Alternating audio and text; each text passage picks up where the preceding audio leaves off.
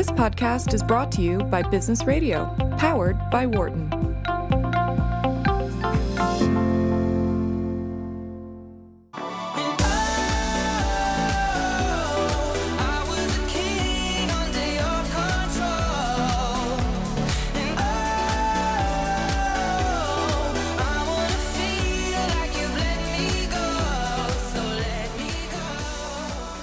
Hey, welcome back to Dollars and Change on Business Radio powered by the Wharton School. I'm Nick Ashburn. And I'm Katherine Klein. And Katherine, you usually see me dancing in my chair, but our I- next guest was also dancing in her I chair. know. I and know. you don't know this. Our guests, or our listeners don't know this. Our next guest is also my dance instructor. Oh, So now it's all coming together. Everything is is coming together. You didn't you didn't tell me that before. I didn't because I needed to save it for the radio. I needed to have that reaction live on the air. So wait a minute. Uh, uh, excuse us, our listeners. We're just going to go have a dance class. You know, I hear it's great. Yeah, exactly. So our next guest is Dr. Timaree Schmit, uh, sexuality educator. She is she has her hands in a lot of different pots in terms of what she does for a living and and I, do you sleep? I'm not sure. Welcome to the show. Hi, I didn't sleep much before this. This is like uh, for the average person, um, something like your 4 a.m. So I, I'm more on the late shift. So um, I am enjoying a great amount of coffee this morning. Yes. So welcome to the show, Timaree. Um, I wanted to have you on the show because I think that what you do, what your background is, is quite fascinating and something that our listeners probably haven't really connected the dots as to how sexuality and sex really fits into a broader business and social impact conversation, which is what our show is about. And so um, let's start off with a little bit more about you and your background first. So my PhD is in human sexuality education. So that is to clarify that I'm not a clinician. I don't do um, private or couples counseling. Um, that would be the first thing I want to clarify. Um, I've been a sexuality educator for more of my life than not. I started out doing peer sex education, HIV prevention counseling, doing the thing where I go around to different groups or frats or classes and giving workshops, healthier relationships, uh, STI prevention, stuff like that. I started out doing that. Um, and then I also got into writing around that time. I was one of those college sex columnists when that was very exciting. Um, and from there have just sort of expanded on all of all of those things. So I'm a classroom teacher.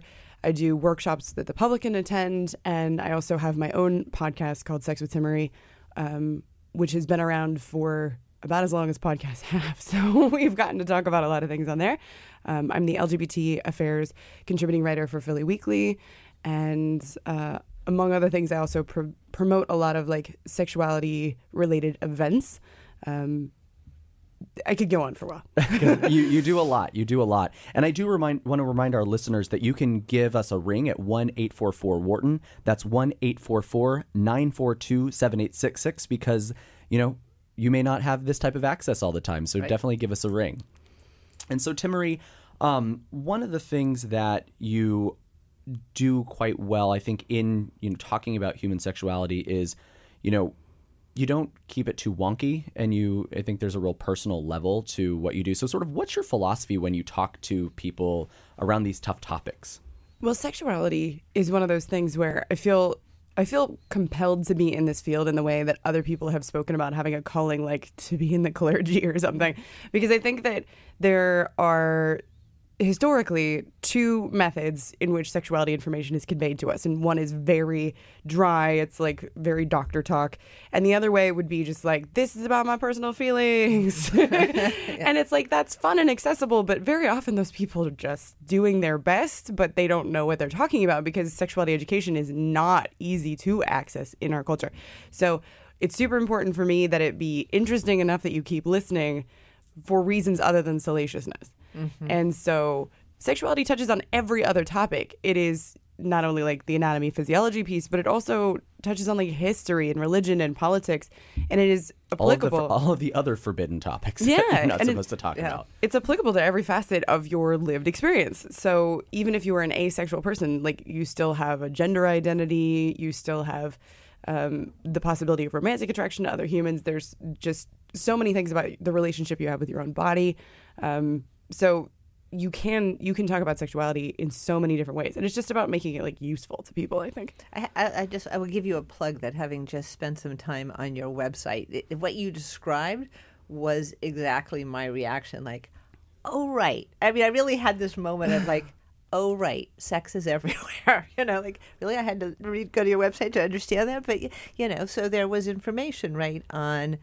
Um, talking to your kids about sex, talking to your kids about porn, date rape, sexual abuse, contraception, you know, male identity, the men's roles, women's roles, uh, you know, gender identity. It, it, goes, you know, prostitution. It goes on and on. And um, you know, it was it was instructive. And again, as I said, my reaction was like, "Oh, right," you know, yeah, which and intellectually we know that, but go to the website and you can read and read and read, and it's and, and, it's, and, and it's, not salacious. It goes in waves, like what topics yeah. people are most interested in or able to talk about. Right, and, and what's happening like right now. I mean, I know that with things in the news that my friends and family near and far across political spectra, like very, you know, like mm.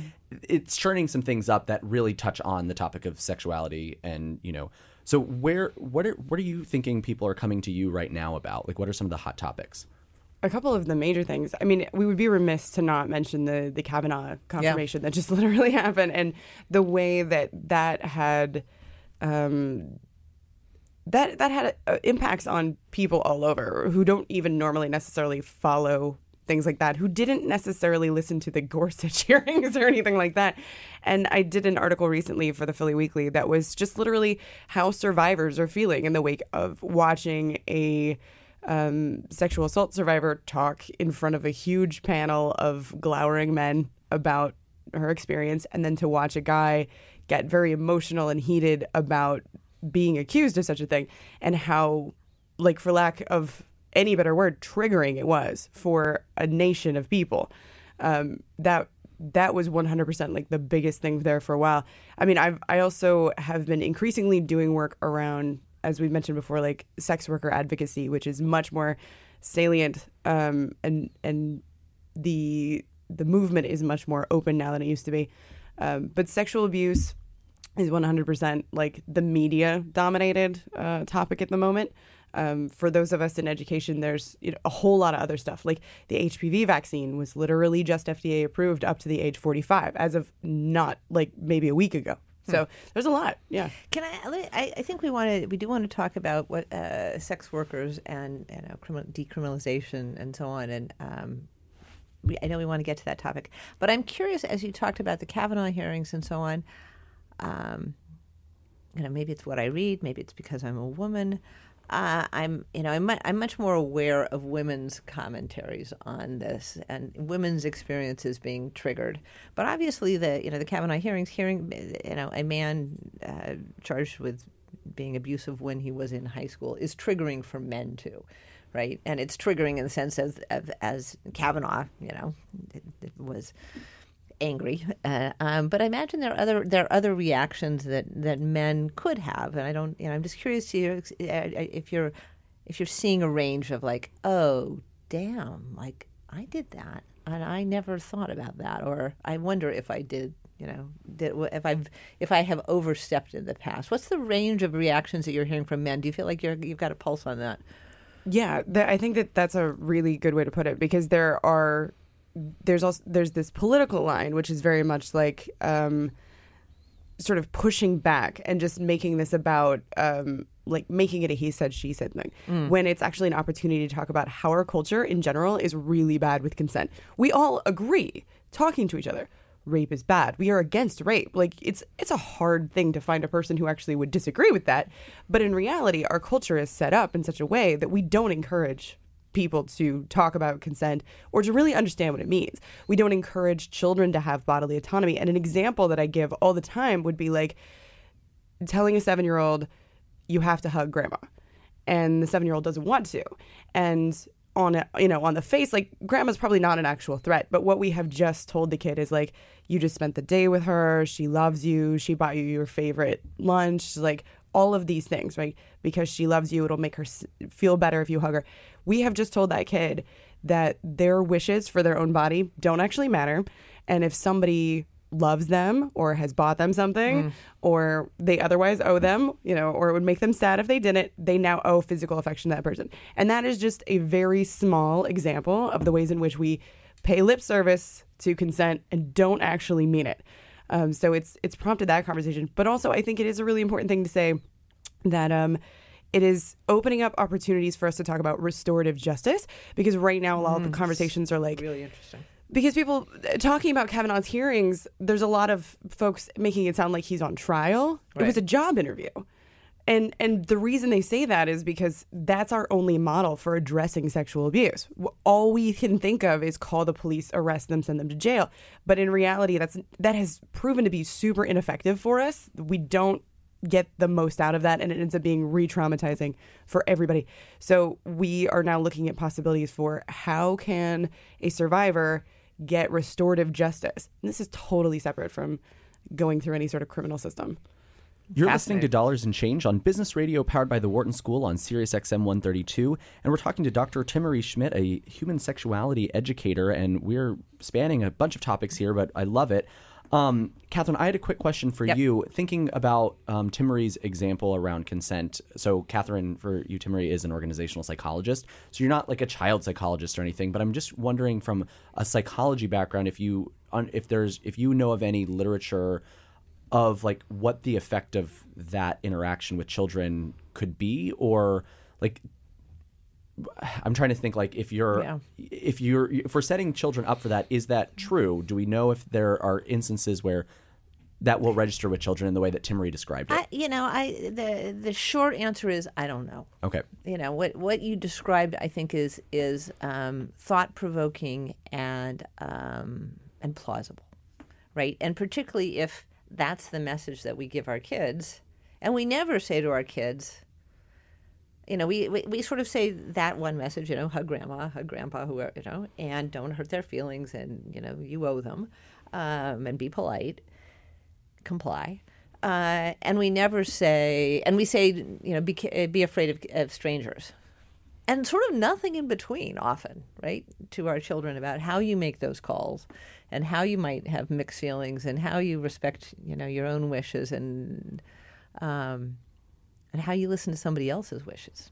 Uh, yeah. I, I, I, so, I didn't expect you to know because yeah, that's not I, your right. yeah. So I don't know, but I, I mean, I think your description is plausible, and I, you know, and I, I think, you know, and I hope that we're getting smarter about how to parent kids. Yeah, and you know, I, I do want to hear from our listeners because you know we're talking about things that you know may be triggering for you, or you may have some some thoughts of your own. So give us a ring at one eight four four Wharton. That's one eight four four nine four two seven eight six six. So Timaree, one of the things that we talked about, um, you know, one of the im- reasons to bring you on the show was some of your work around decriminalizing sex work and sex worker advocacy, and that I think when people looked at our rundown, they were like, "Ooh, what are we talking about here?" Um, and and so help us set the context for that conversation.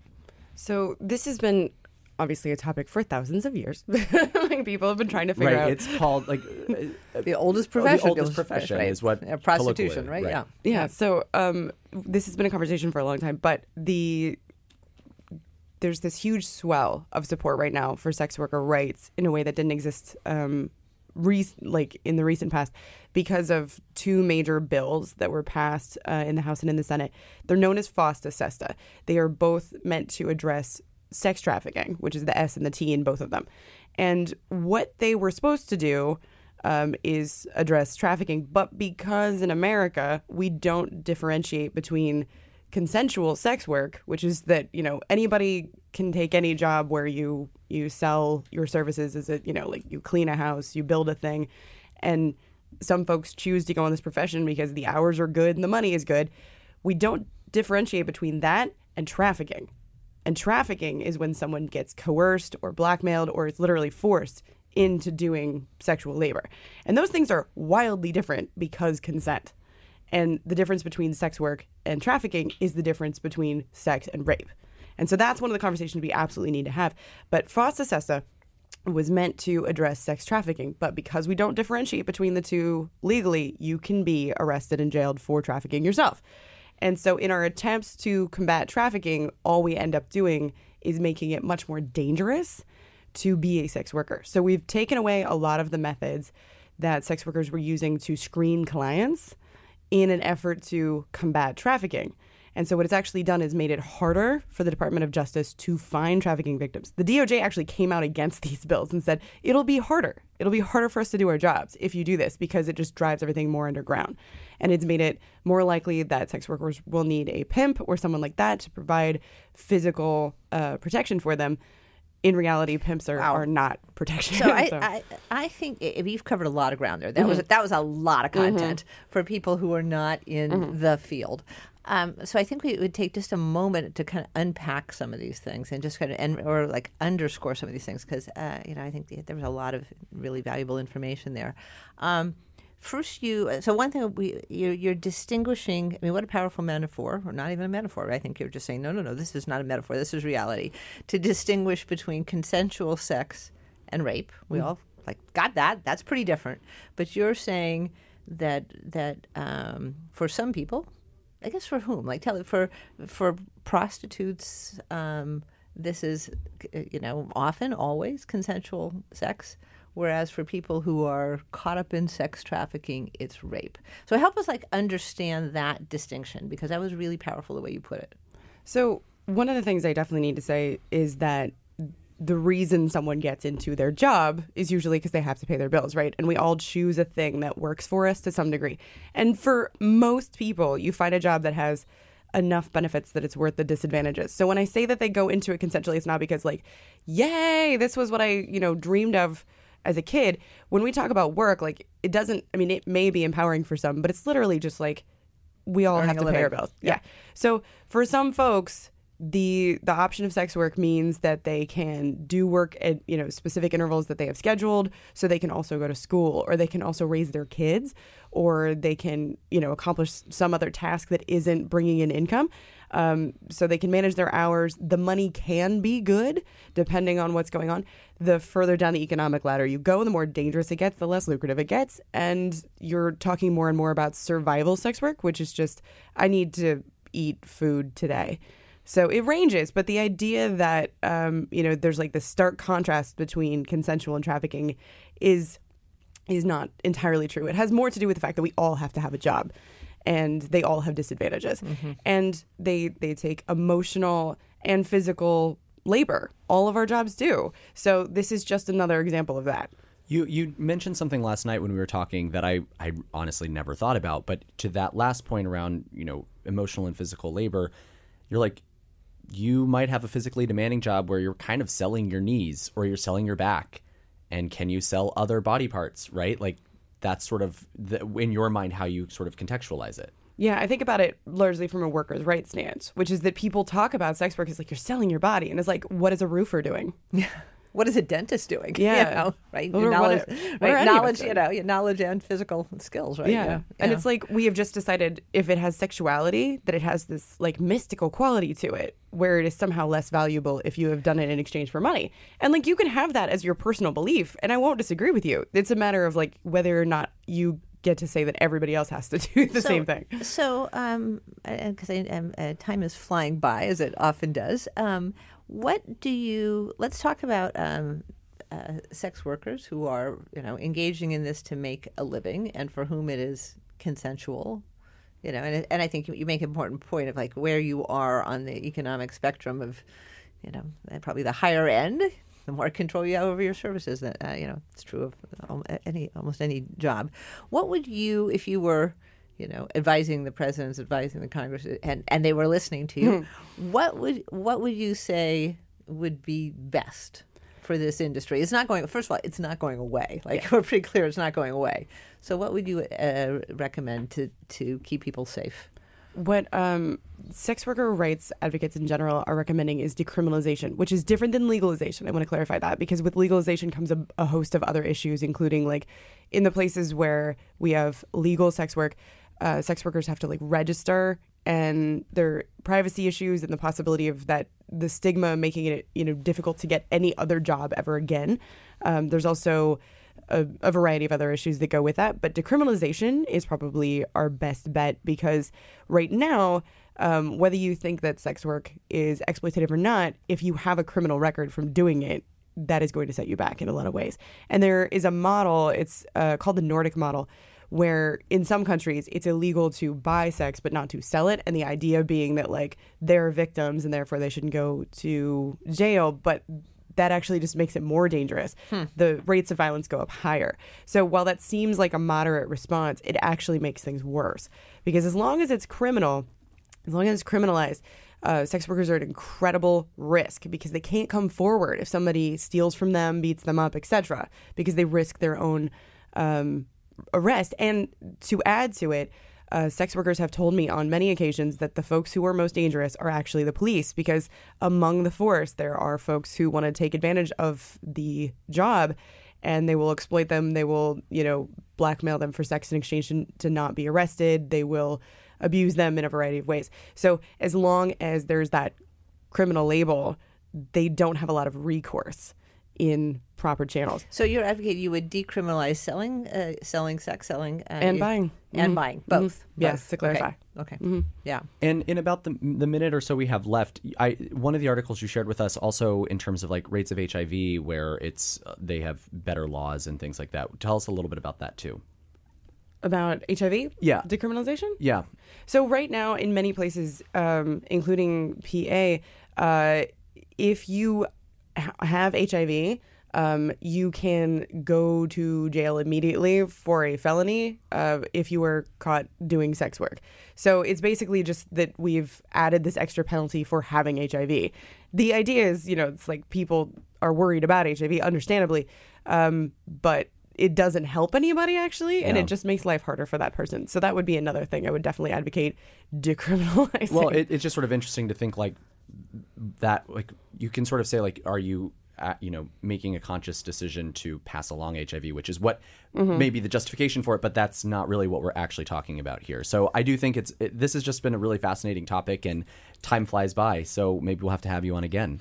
I'd love it. Y'all are a delight. Well, thanks so much. We've been speaking with Timaree Schmit, a sexuality educator. This is Dollars and Change on Business Radio, powered by the Wharton School on Sirius XM 132. For more insight from Business Radio, please visit businessradio.wharton.upenn.edu.